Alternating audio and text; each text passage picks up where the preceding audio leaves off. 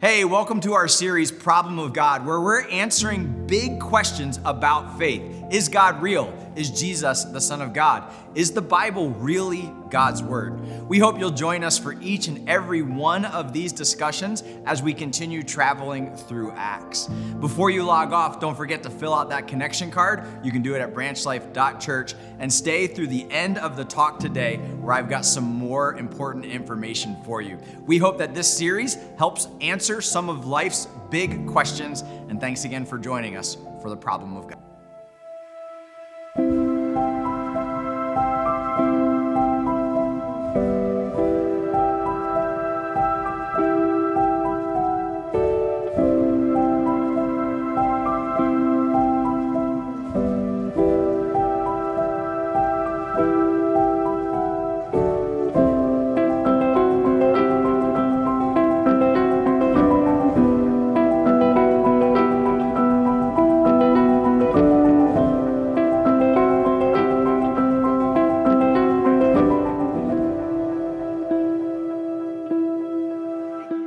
Thankful that you've joined us today as we're continuing through our series called The Problem of God. And we're quickly wrapping this up. We have just a couple weeks left in this series. Then we'll be launching into a new series. Then it'll be summer. And uh, we hope that you guys will continue joining us all along the way. If, you, if this is your first time with us, I particularly want to say welcome to you. Uh, my name is Josh. I'm one of the pastors here at Branch Life. You've met some of the other pastors uh, through, the, through the baby dedication. It's your job to figure out who's the most adorable. Uh, you can just let us know on your connection card, and uh, we would appreciate that. Uh, you, we'd love to hear from you guys, and we just ask everyone to check in every week on those connection cards. And so, if you haven't done that yet, or if you're in the process of doing that, please do that. And after the service, you can drop that in every any one of the offering boxes on your way out. And uh, we're, we're, we're very delighted uh, to get those connection points each and every week. And we, some, we see some incredible praises and some incredible stories being told uh, through those cards. So thank you for everyone checking in in those way. And as we mentioned, for moms, we have a gift for you. Uh, there's some flowers and chocolate for each of the moms that you can grab uh, on your way out from our greeters. And if this is your first time with us and you de- haven't yet got an Acts journal, please grab one of those, our gift to you. You can follow along, even if you're just passing by. We'd still love for you to have the Acts Journal. If you're able to return, bring it with you because we are traveling through Acts. And like I said, we will finish the book of Acts before the summer. And uh, so we're excited about that. Today we're going to be in Acts chapter 15. So in the journals, Acts chapter 15 starts on page 86. And uh, you can run there with us to page 86. We've been through this entire series thinking about uh, the problem of God. And through the story of Acts, God has started the church through Jesus Christ. He said, I will build my church, the gates of hell will not prevail against it. The Acts of the Apostles is then the launching of this thing called the church. And so the apostles, particularly in this case, Barnabas and, and Paul, are going around and they're talking to people about the good news of Jesus Christ and how they can follow Christ. And so, in a lot of ways, they've been spending the last several uh, seasons, last several chapters, convincing people to stop believing whatever it is they used to believe and start believing in Jesus. That's no small task. And as they did this, they were asked the questions that all of us ask, the questions that skeptics ask. How do you know God is real? How can you prove that Jesus really is the Son of God? Uh, what about suffering and evil? Next week we're going to talk about the problem of the supernatural. You want to avoid you want to avoid that. You want to come to that conversation. And and we're continuing answering these questions that all of us have had through all of time. Maybe you yourself are asking some of these questions. Maybe you know someone asking these questions.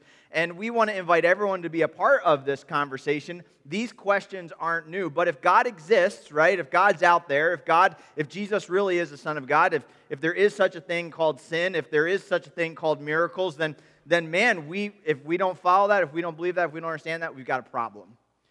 And today we're talking about one of the most important objections or one of the most important things that keep people from connecting to Jesus. And that is, believe it or not, the problem of religion. The problem of religion. How many of you, with your moms here today, you grew up in a house where you have some traditions of your own? Raise your hand. There's traditions. Maybe you're going to have some Mother's Day traditions, Easter's traditions. You maybe someone, certain person makes the puts the star on top of the Christmas tree. Maybe there's a certain dish that gets served uh, during different meals. One of our traditions in our home is uh, if it's your birthday, you get the birthday plate. And the birthday plate is blue and it says it's your birthday and it's the only time of year you get to eat off of that plate. And we put that tradition out. It becomes very important. We've trained our kids, right, to get mad and aggressive if the plate doesn't appear on their birthday. Because if you break a tradition, right, that's obviously a problem. And, and what we have in our world is we have a lot of traditions, we have a lot of religions out there, and all these religions are saying different things. And a lot of times you're introduced to your first religion or your first faith tradition in your home. Uh, you could now hear about it on the internet or on the news, and you will quickly realize that there's a lot of branches of faith, there's a lot of religions, they're all saying different things. And how in the world am I supposed to wade through the waters of figuring out if any of these are right?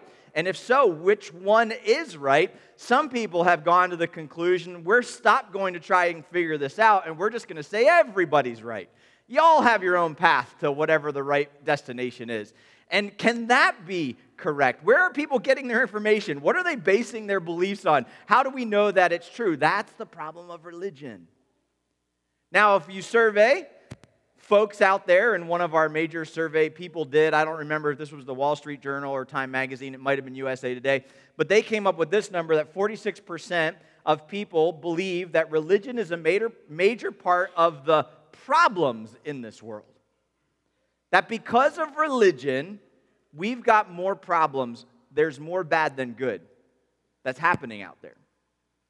And you might find it interesting to believe that I'm in the 46%. I agree with this statement. I actually am wondering to myself, who are the other 54%, right?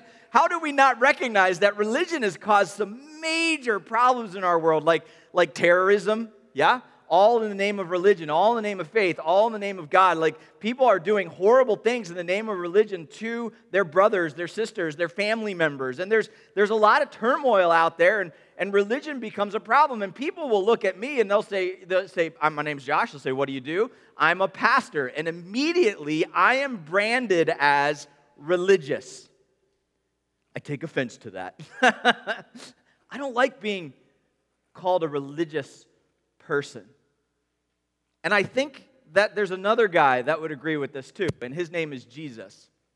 You see, Jesus was the most anti religious founder of any religion. He didn't like the idea of religion. He spoke against it. He attacked it. He went after it. The angriest that you see Jesus in the Bible is when he is going after the religious, the people that are following a system. When he's going after spreaders of lies and false teaching. When he, when he confronts this, he confronts this with full fury. Jesus was not a fan and is not a fan of religion. Neither is John Lennon. He wrote a famous song Imagine there's no countries, right? It's not hard to do. Imagine there's no something, something, and no religion too, right? And then imagine if that's true, then we'll all be at peace. Now, I can go John Lennon's route or I can go Jesus' route, and I think I'm going to go with Jesus. Here's why. Most of us, in trying to figure out our religious system, our religious beliefs, are, are going with how we grew up, we're going with our community around us, we're going with the best argument that we can find on the internet. We're going with a mentor or a teacher that invested in us. And we all have to ask ourselves, what am I going to found my faith on? Have you ever thought about where different religions come from? They come from all over the place. Some of them come from sacred writings. Well, where did the writings come from?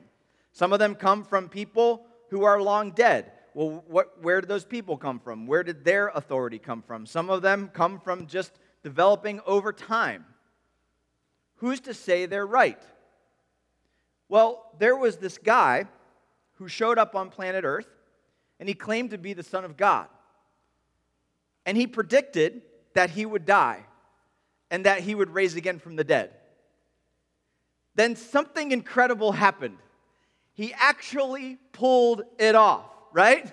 The guy who came and said he was God and said he would die and said he rose the, would raise from the dead did. He rose from the dead. I'm going to go with that guy, right? I'm going to follow that guy. He's going to be someone I'm going to lean into and listen to. And throughout the book of Acts, what everybody is saying in the book of Acts, what Paul is saying, what Barnabas is saying, what Peter is saying, what James is saying, and all of the other apostles, they're saying, I'm going to go with that guy. I'm going to follow that guy. He's going to be the one I put my faith in. He's going to be the one who, I, who has authority in my life. And so, if I'm following Jesus, well, what does that then do to religion? And what is the problem then with religion? Why did Jesus, why was Jesus anti religious? We come to Acts chapter 15, and we have one of the most pivotal chapters in the book of Acts in the story of the church. This is an extremely important chapter. And what happens in this chapter is faith in Jesus faces its first confrontation not from without but from within. You know, up till chapter 15, the apostles that were going around talking about who Jesus was, telling people to abandon their other religions. And of course, other religious leaders didn't like that. And of course, they got attacked. But, but now, from within the realm of Jesus' followers, within the realm of religious connection to Christ, there rose a schism, there rose a division, there rose a difference of opinion. So much so that in the book of Acts, in Acts chapter 15, starting in, uh, I think, starting on page 86, to sum it up for you, the church in Jerusalem, or the, the Jews in Jerusalem, sent missionaries to Antioch and the towns where Paul and Barnabas were spreading the good news of Jesus Christ. Where thousands and thousands of people were coming to Christ, where Gentiles and Jews were getting saved, Romans and, and centurions and jailers were getting saved, all kinds of people were, were coming to Christ. They were following Jesus and they were getting very excited about this. Somebody back in Jerusalem said, Oh, no, no, this can't be right. Those people need to follow our rules in order to become one of us. And they sent missionaries, quote unquote, religious emissaries to these new churches and started saying, You're not really in yet unless you do X, Y, and Z. Well, Paul and Barnabas strongly disagreed with this. And there, there became this huge debate that started raging amongst those that would claim to know and follow Jesus. And so much so that Paul and Barnabas take their first trip in years back to Jerusalem and they convene a council to solve this major schism and this major issue. At this council in Acts chapter 15, we learn a little bit about the new leadership of the church. Some people claim that Peter was the first great leader of the church. As a matter of fact, Jesus said to Peter before he left, On this rock I will build my church, and the gates of hell will not prevail against it. So people say Peter is the one who God's building the church on. We learn in Acts chapter 15 that Peter is not in charge. We learn in Acts chapter 15 that Paul and Barnabas are not in charge. But there's an interesting character that rises to the surface. He's the final one to speak. In other words, he's the final authority in this particular matter as they're trying to resolve it, and his name is James. Now, James is not the Apostle James. We actually know from earlier in Acts, the Apostle James was already murdered, he was already martyred. This James is the brother of Jesus. James, the brother of Jesus, the son of Mary and Joseph, has now become a leader within the church. He's leading the church of Jerusalem. He's leading kind of the worldwide efforts to spread the gospel, and he becomes the final authority. Now, how, what would it take to convince you if that your brother or sister was the savior of the world? Right? Like, what would, seriously, what would you have to know in order to believe that your brother and sister was the savior of the world? Somehow, James became convinced that his brother, technically half brother, Jesus, was the Messiah. And I, I don't think it was because Jesus was so good. That would just tick James off, right? Why can't you be more like your brother Jesus? I don't think it's because Jesus and James probably sat down and had these huge long discussions and, and Jesus, with his words, convinced him. There's really nothing my brother could say to me to make me think he was the Savior of the world. I think it's because Jesus rose from the dead. I think it's because James, like the other apostles, saw Jesus alive, saw him crucified, saw him killed, and then saw him alive again. And he had to say, James had to say, that's special. That's of God. That's somebody I can put my faith and trust in. That's someone I can devote my life to. That's my Lord and Savior, not just my brother. And James became the leading proponent of Jesus Christ as Lord. James stands up and he, after much discussion, resolves the schism.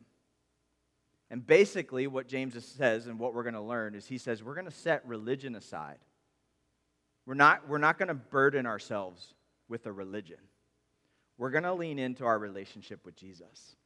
And so today in Acts chapter 15, we want to look at some things. Uh, what, we want to look at what's wrong with religion. Here's the first thing that we're going to see in Acts chapter 15. The first thing that's wrong with religion is religion never, never saved anyone. I, I want to say this out loud together, right?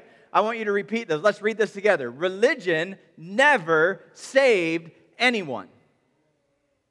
So many people are putting their faith and trust in their religion to save them. So many people are hoping that the rituals that they go through, that the, the repeated effort to do better, to be better, to do good, to be good, to please a God, to, to live a better life, to go through some man made steps and hoops and hurdles in order to somehow have a better life or a better afterlife in the end. And they're hoping that their religion is going to save them. There has never been and there never will be a religion that can ever save anyone. In Acts chapter 15, verses 1 and 2, it says this But some men came down from Judea where they were teaching the brothers. And they said, Unless you are circumcised according to the custom of Moses, you, Gentiles, Romans, Philippian jailers, you cannot be saved. And after Paul and Barnabas had no small dissension and debate with them. Here, here comes the religious people, and they're coming up to people who are starting to follow Jesus in droves, and they're saying, Hold on, you need to have major surgery in order to follow Jesus. And so, dad is driving his, his brand new saved family to church, and they're driving to church, and, and they're getting to church, and they see these new missionaries that are having this new message, and he goes, Honey, you and the kids go in. I'm going to think about this for a while. I'm not sure if this is a religion for me or if this is a faith for me. They started putting this burden on Gentiles to say, hey, you have to go through this religious custom, you have to go through this religious system in order to become a follower of Jesus. And what did Paul and Barnabas say right away? Hold on. Just wait. Let's not start adding things to salvation. Now, when you look at the marketplace of religions out there and you're trying to decide what religion is right, where is the truth, where does their foundation come from, you have got to ask yourself on what basis does this religion teach salvation? How are people saved in this faith system? And quickly you will find yourself a divide some people say Christianity or a belief in Jesus is just like any other religion, it's just like any other faith. They're all the same, there's really no difference. I want to say to you right now that there's a major difference between following Jesus and following any other religion. Every other religion says you do it, faith in Jesus says it's done. Every other religion says that you've got to work for it, you've got to please someone, you've got to give your effort, and your salvation depends on you. Following faith in Jesus says your salvation doesn't depend on you at all. It depends 100% on the person of Jesus. You can't save yourself, only Jesus can save. And Jesus came down not to create a new religion for all of us to choose from. Jesus came down to create for us an opportunity to have a relationship with God. Let me say it this way a religion about God is a very different thing than a relationship with God. A religion about God is a very different thing than a relationship with God. And I think when you think of faith in Jesus as a relationship and not as a religion, it's going to totally transform your lives. It's going to transform your homes. It's going to transform your heart. It's going to transform your week. It's going to transform your, your goals. It's going to transform your emotions. It's going to transform everything about you, the relationships that you're a part of. Because the key relationship, being able to have a relationship with God Almighty, is one of the most special things that there is out there. Going through religious motions, well, that's just exhausting. going through religious burden, going through the carrying, all the stuff I have to do. And so people will go because of religion to a worship service. They'll go to a, a, a, temple. They'll go to a synagogue. They'll go to a church building. And they'll think they're doing something that pleases God. They're just doing it because they want to gain favor uh, with God. And they're not doing it because they want to know God more. And then they go on with the rest of their week or the rest of their life or the rest of their decisions. And God's not a part of it. I've done my religious thing for the week or for the year or for the day, and now I'm going to do me. When you follow Jesus, you have the opportunity to have nothing, something that no religion offers, and that's a relationship with God Himself. In Ephesians chapter 2, 8 and 9, it says this For by grace you have been saved through what? What's the word? Faith. Not of your own doing, not of works not of religion. It is a gift of God, not a result of works, so that nobody can boast. You can't be good enough. You can't be religious enough. You can't be nice enough. You can't do enough penance. You can't pay enough money. You can't get baptized enough times. You can't go to church enough times to get saved. There's no work that you can do to save yourself. The only thing you can do for salvation is to put your faith in Jesus. For God so loved the world that he gave his one and only Son, that whosoever believes in him will not perish, but have everlasting life. That's how it works. And Jesus came to, to seek and to save that which was lost. And he wants to help lost people be found. And when lost people are found, they become a part of this thing called the church. And the church is not a religious institution. The church is not a worship service. The church is not a hierarchy. The church is not a, a, a, system in any way, shape, or form. The church is a body of believers that comes together to love Jesus greater, to love neighbors greater. We come together as the church because we once were lost, but now we're found. And we worship and we pray. We don't come to church, we don't come to worship to talk about God. We don't come to, to worship to learn about God.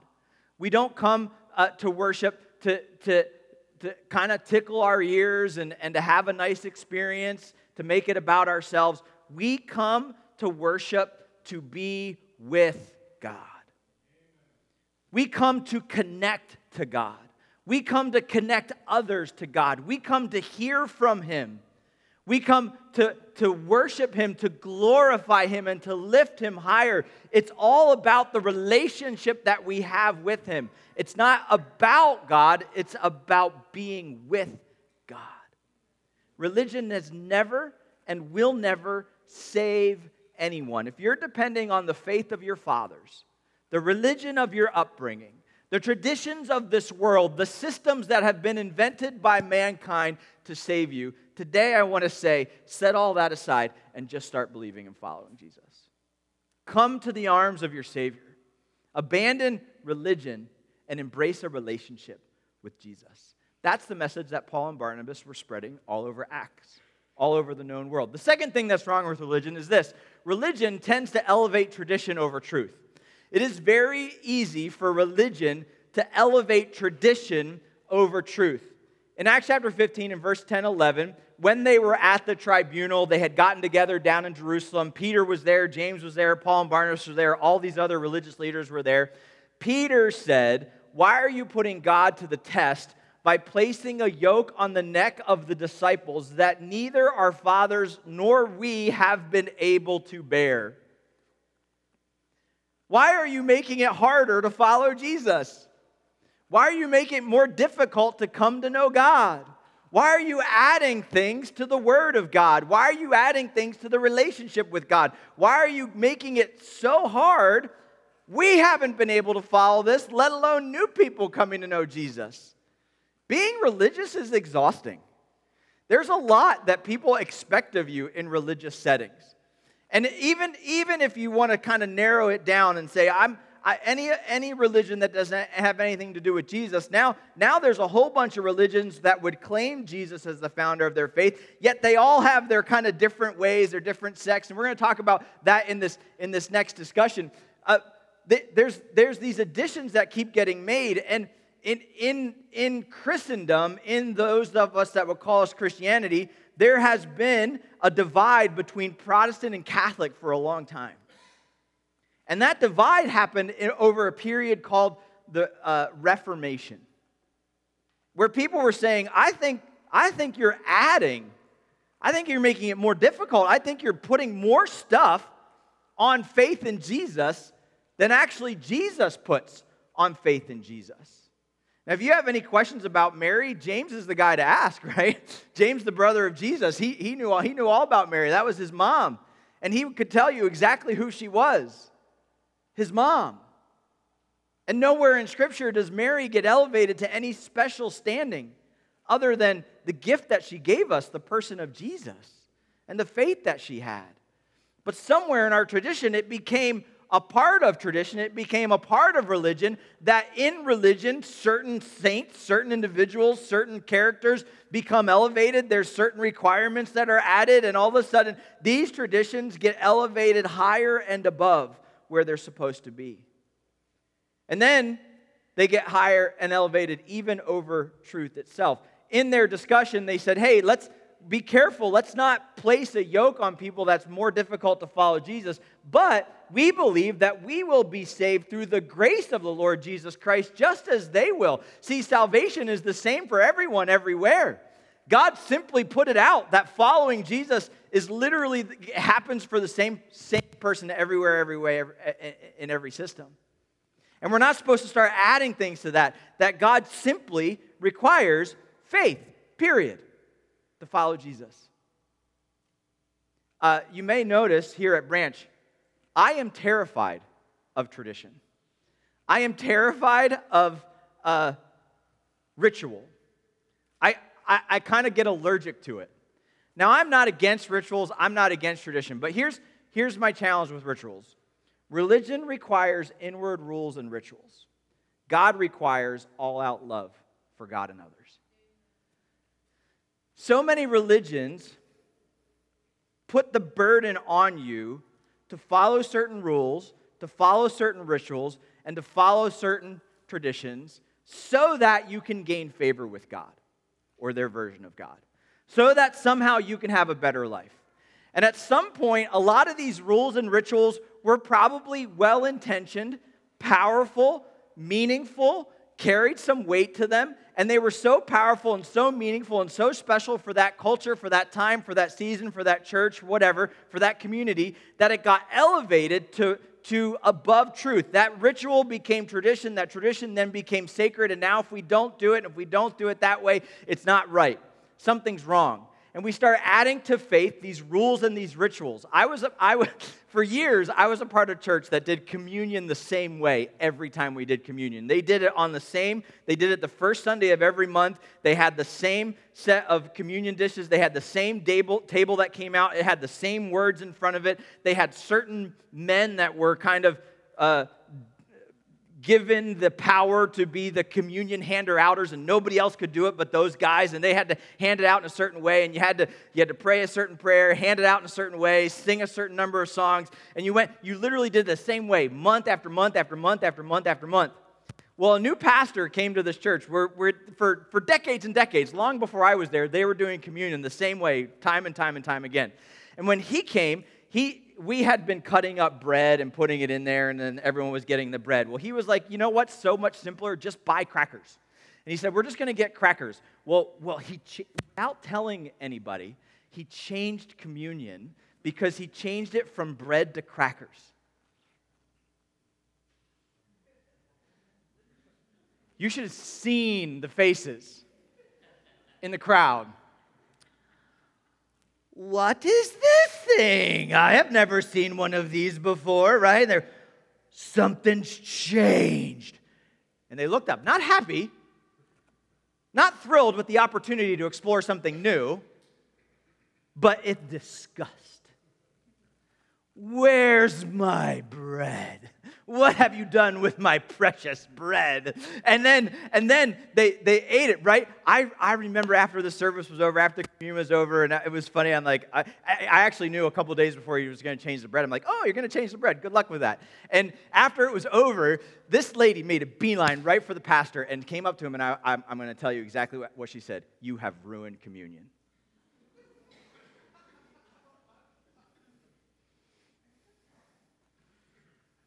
Ritual got elevated above truth. What's the truth of communion? The truth of the communion is simply this it's an opportunity to remind ourselves that we are sinners and we must examine ourselves. To remind ourselves that Jesus died and his blood was spilled and his body was broken so that my sins could be forgiven. And I'm supposed to remember that when I participate in communion. And now, in that remembrance, I then proclaim unity in the body of Christ because of the broken body of Jesus. And if I want to split hairs with people based on bread versus crackers, I have elevated a ritual higher than it is ever supposed to go, and I have completely abandoned the meaning of the sacrament and the practice. But don't we do that all the time? You didn't sing the way I wanted you to sing. You weren't dressed the way you're supposed to be dressed for that particular moment, for that particular time. You, you, uh, you, we always have done it that way, so we're always going to have to do it that way. And if you're not careful, you can allow religious ritual to creep in, and religious ritual is always aimed inward. It's always for you. It's always for how you feel, to make you feel better, for you to be comfortable, for you to have some, some system, for you to have some repetitive, some predictability in your life. Who wants to come where there's nothing can be predictable? And we, we, we gravitate towards ritual and tradition because it makes us feel nice. Well, God didn't give us faith in Jesus so that we could be comfortable. God gave us faith in Jesus so that we could storm the gates of hell. The reason that God wants us to have uh, times of communion together, the reason God wants us to worship together, the reason God prescribes any activity that He does is so that we can better love God and love others. As a matter of fact, he's, he was asked, What are the most important rules? What are the most important rituals? And, and Jesus answered this question. You've heard it said, You shall love the Lord your God with all your heart, with all your soul, and with all your mind. This is the greatest and the first commandment. So if you want a rule to follow, if you want a ritual to follow, simply do this love God. Love with all your heart, love with all your strength, love with all your mind. I heard someone describe loving God with all your strength like this For God, you're going to have to sweat, you're going to have to get to work. You're going to have to do some hard things. That's loving God with all your strength. You're going to have to love God with all your mind, with all your emotion. That's, that's a ginormous task, right? So let's go all in after loving God. And then he said, That's the first and greatest commandment. The second is like it you shall love your neighbor as yourself. Now, I want you to go after loving others. I want you to spread the love of Jesus by loving your neighbor, by loving your neighborhood, by loving your community, by loving your state, your town, by loving other countries. I want you to love other people as I have loved you. Well, that's a massive task. He said, I know. That's all the rules I'm going to give you. That's it.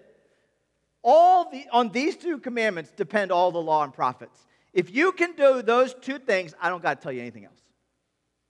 You'll, you'll figure it out. Why? You're not going to love your neighbor and murder them. You're not going to love your neighbor and steal from them. You're not going to love your neighbor and lie about them and talk about them behind your backs. You're not going to love God and abandon the Sabbath. You're not going to love God and elevate money above Him. You're not going to love God and worship some other created being. If you love God with all your heart, soul, and mind and love your neighbor as yourself, you don't need a rule book. You don't need a guidebook. You are doing it. You're in relationship with God. Because God so loved the world, you can now love others the way God loved.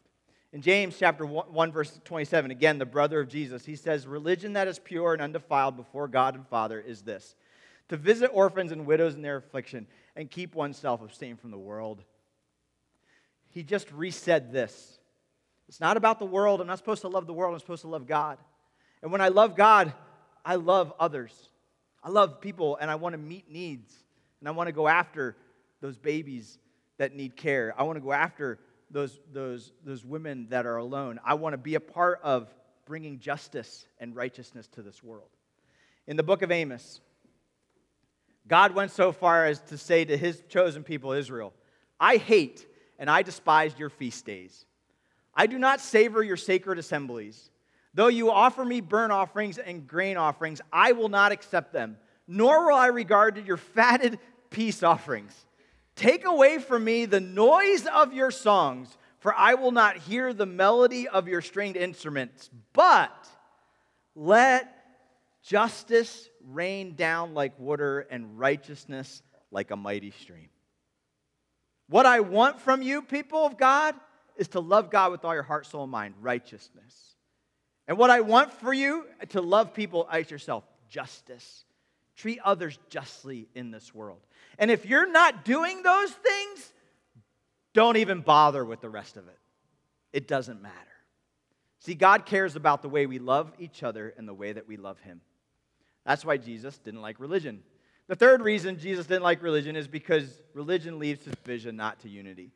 Religion leads to division, not to unity. Now, in Acts chapter 15 and 39, they had resolved the matter. And as a matter of fact, to not confuse them, James and Peter sent Barnabas and Paul back to Antioch. They sent some witnesses back to Antioch and they sent a letter. You can read all about that in Acts chapter 15. And I'm going to share with you the result of that letter in a second. And so they did this great work. They brought the believers of Jesus back together. They got everybody on the same page about a relationship with God versus religious activities. And yet, even Barnabas and Paul found themselves in sharp disagreement at the, Acts, at the end of Acts 17. There, there, was, there arose a sharp disagreement between Barnabas and Paul, so much so that they separated from each other. This powerful duo of Paul and Barnabas found a reason to divide. It was a practical disagreement that they had about different personalities they wanted to be on their team. And we will probably look at this a little bit a different way. But, but they divided. And if Paul and Barnabas can divide, let me just tell you division's easy. Division happens to all of us. Division can creep in to even the closest relationships. Marriages, you got to fight to stay together and stay unified. It's so easy to divide. Parents with your kids, you've got to fight for unity. Why? Because it's so easy to divide. It's so easy to, to get your feelings hurt. It's so easy to think that you have a better way or a smarter way. It's so easy to say you're right and they're wrong. It's so easy to feel disrespected or to be let down. It's so easy to allow any one of those things to come in and you just say in that relationship, fine, we're done. You go your way and I'll go my way. We're not going to be able to work this out. Now, enter into that the incredibly divisive topic of religion. And man, oh man, is there division all over the place. Because of religion, we have some extreme divisions in our world and in our culture. One of the opportunities that we have here at Branch Life Church is, is we, we have a set system of doctrines, right, of beliefs that we think are essential, we think are fundamental, we think are super clear in Scripture. And where God is clear, we are clear. And we're able to put down what God says. And if God says it, I'm believing it, I'm following it, that's the way that I'm going to go. I'm not deviating from it. And if someone does want to go against the truth of God, well, then we have to talk about how much we need to be together and how much we need to be apart. That's, that's a real thing. But so many churches, and so many churches that have a like faith in the essentials, the essentials being who is God? Who is Jesus? Is the Bible the Word of God? Are you saved by grace and grace alone? Those essentials. People who have full agreement on those will have a disagreement in areas where Scripture is not clear, in areas where Scripture doesn't have a, a direct answer, where really smart spiritual people disagree. And because really smart spiritual people disagree, they'll raise that disagreement and they'll say, well, if you think that and I think this, we can't, we can't hang out but you're both brothers and sisters in Christ. Yeah, no, we've got to split apart. And what happens with religion is religion is great at separation and isolation. Jesus is great at unity and community. You see, every relationship is going to tend towards division, even amongst the body of Christ. God knows this. And so he says to us, I want you to follow the example of Jesus who stood on very firm ground on very firm and important things, but who also gave us a great example of how to unify, how to love, and how to build community. It tells us in Ephesians chapter 4 verse 3 he says be eager to maintain the unity of the spirit in the in the bond of peace. There is one body one Spirit, just as you were called to one hope that belongs to your calling, one Lord, one faith, one baptizing, one God, one Father of all, who is over all and through all and in all. What does he say to us? He says, Brothers and sisters, fight for unity. Fight for unity. And if we can be unified in this world where division is rampant, that is a light in a dark place that other people will see. That's a testimony, that's a word that people are going to talk about. And if we can be an example of a, a unifying church, a unifying people that brings people together, not pushing and dividing and, and, and, kicking people away, if we can be an example of that in this culture where you vote for some way, you're out of here. You think a certain way, you're out of here. You have a certain amount of income, I don't want to associate with you. Your skin's a certain color, I don't want to hang out with you. No, if we can say, no, no, no, we're going to find reasons to unify, not reasons to divide, that's going to be strange. And if you are the light of the world, you're especially powerful in dark places. And so let's, let's fight for unity in the name of a relationship with God, not in the name of being right and other people being wrong. You see, here's the dangers of religion. The dangers of religion are first, it, it causes us to have misplaced faith. We start saying it's my work that saves. Religion can start causing us to have an inward focus. It's my way, it's my want, it's my will. And religion can cause us to have a lack of unity my way or the highway. Jesus was the most anti religious founder of any religion. And so, our response to the problem of religion can simply be this first, let's have a greater faith in Jesus versus having a misplaced faith. If you've never put your faith and trust in Jesus, today I want to invite you to do just that to stop depending on the religion of your fathers or your forefathers, to stop depending on good works or giving money or being baptized, but put your faith and trust alone in Jesus for salvation. Place your faith in Jesus and Jesus alone. If, you, if you're ready to do that, you can simply have this conversation with God in the quietness of this moment. Say, God, I know I'm a sinner. I'm sorry for my sin. I believe Jesus is your son. He died on the cross and he rose again for me. And today I want to put my faith and trust in Jesus as my Savior. Today I want to accept the free gift of salvation. If that's, if that's you, if that's your decision that you're making today, man, we celebrate this decision to put your faith in Jesus. And maybe, maybe you've had Jesus in the equation of your religion, but it's been more about religious activity and less about a relationship. Go deeper in your relationship with Jesus. Start, stop making it about God and start making it about being with God and partnering with God. The second thing we need to do is we need to focus on them versus focusing on me. We need to go into all the world and make disciples. We need to make sure that we are removing obstacles so that people can come to salvation. The Jewish religion was trying to add obstacles to the Gentiles coming to Christ. And James said in James chapter 15, no, let's remove the obstacles for these people that are coming to Christ. Let's not add to the burden we need to make it about them. And so there's some preferences that you might need to give up. There's some comfort that you might need to let go of. There are some things that you, that you think are important that you've been raising to a high level because this that's the way it's always been. Or you need to say, "No, I'm just going to let that go." Why? For the sake of the gospel. For the sake of making disciples so that more people can come to know Jesus. Focus on them, don't focus on me. And then the, the third thing we need to do in, the, in our reaction to, to religion is have greater unity to have greater unity, to fight for the brotherhood of believers versus having a greater divide. Let's find out how and when we can come together to do the will of the Lord. We do these things, the response will be the same as it was in Acts chapter 15. And when they went back to Antioch, having gathered the congregation together, they delivered them this letter, this letter of unity. And they said, uh, when they had read it, they, the new Christians, rejoiced because of its encouragement. When we do this right, right? When we dive into our relationship with Jesus, it ultimately results in us encouraging one another in our faith. We are better together, we're stronger together, and we will be able to excel in a greater way in life, life eternal, and life everlasting because we've deepened our relationship with Jesus, not because we become more religious. If you have any questions about your own personal faith and salvation, after the service. Some of our prayer team members will be here, but we also have this website that you can go to at any time. And if there's anything that we can be praying for you for, we want to invite you to that prayer time after the service. And come back next week as we dive into the problem of the supernatural. Let's pray. Dear God and Heavenly Father, as we uh, think about you on this Mother's Day, we thank you. Uh, God, we thank you for the gifts of moms. We thank you for the gift of new life. We thank you for, uh, God, the, the many children that get to bless our worship times, Lord, where we get to hear their, their cries and their, their screams of joy, God, where they, where they can grow in the grace and knowledge of the Lord Jesus Christ. And as we've pledged today, would you help us to be a church that always defends, protects, and encourages our children?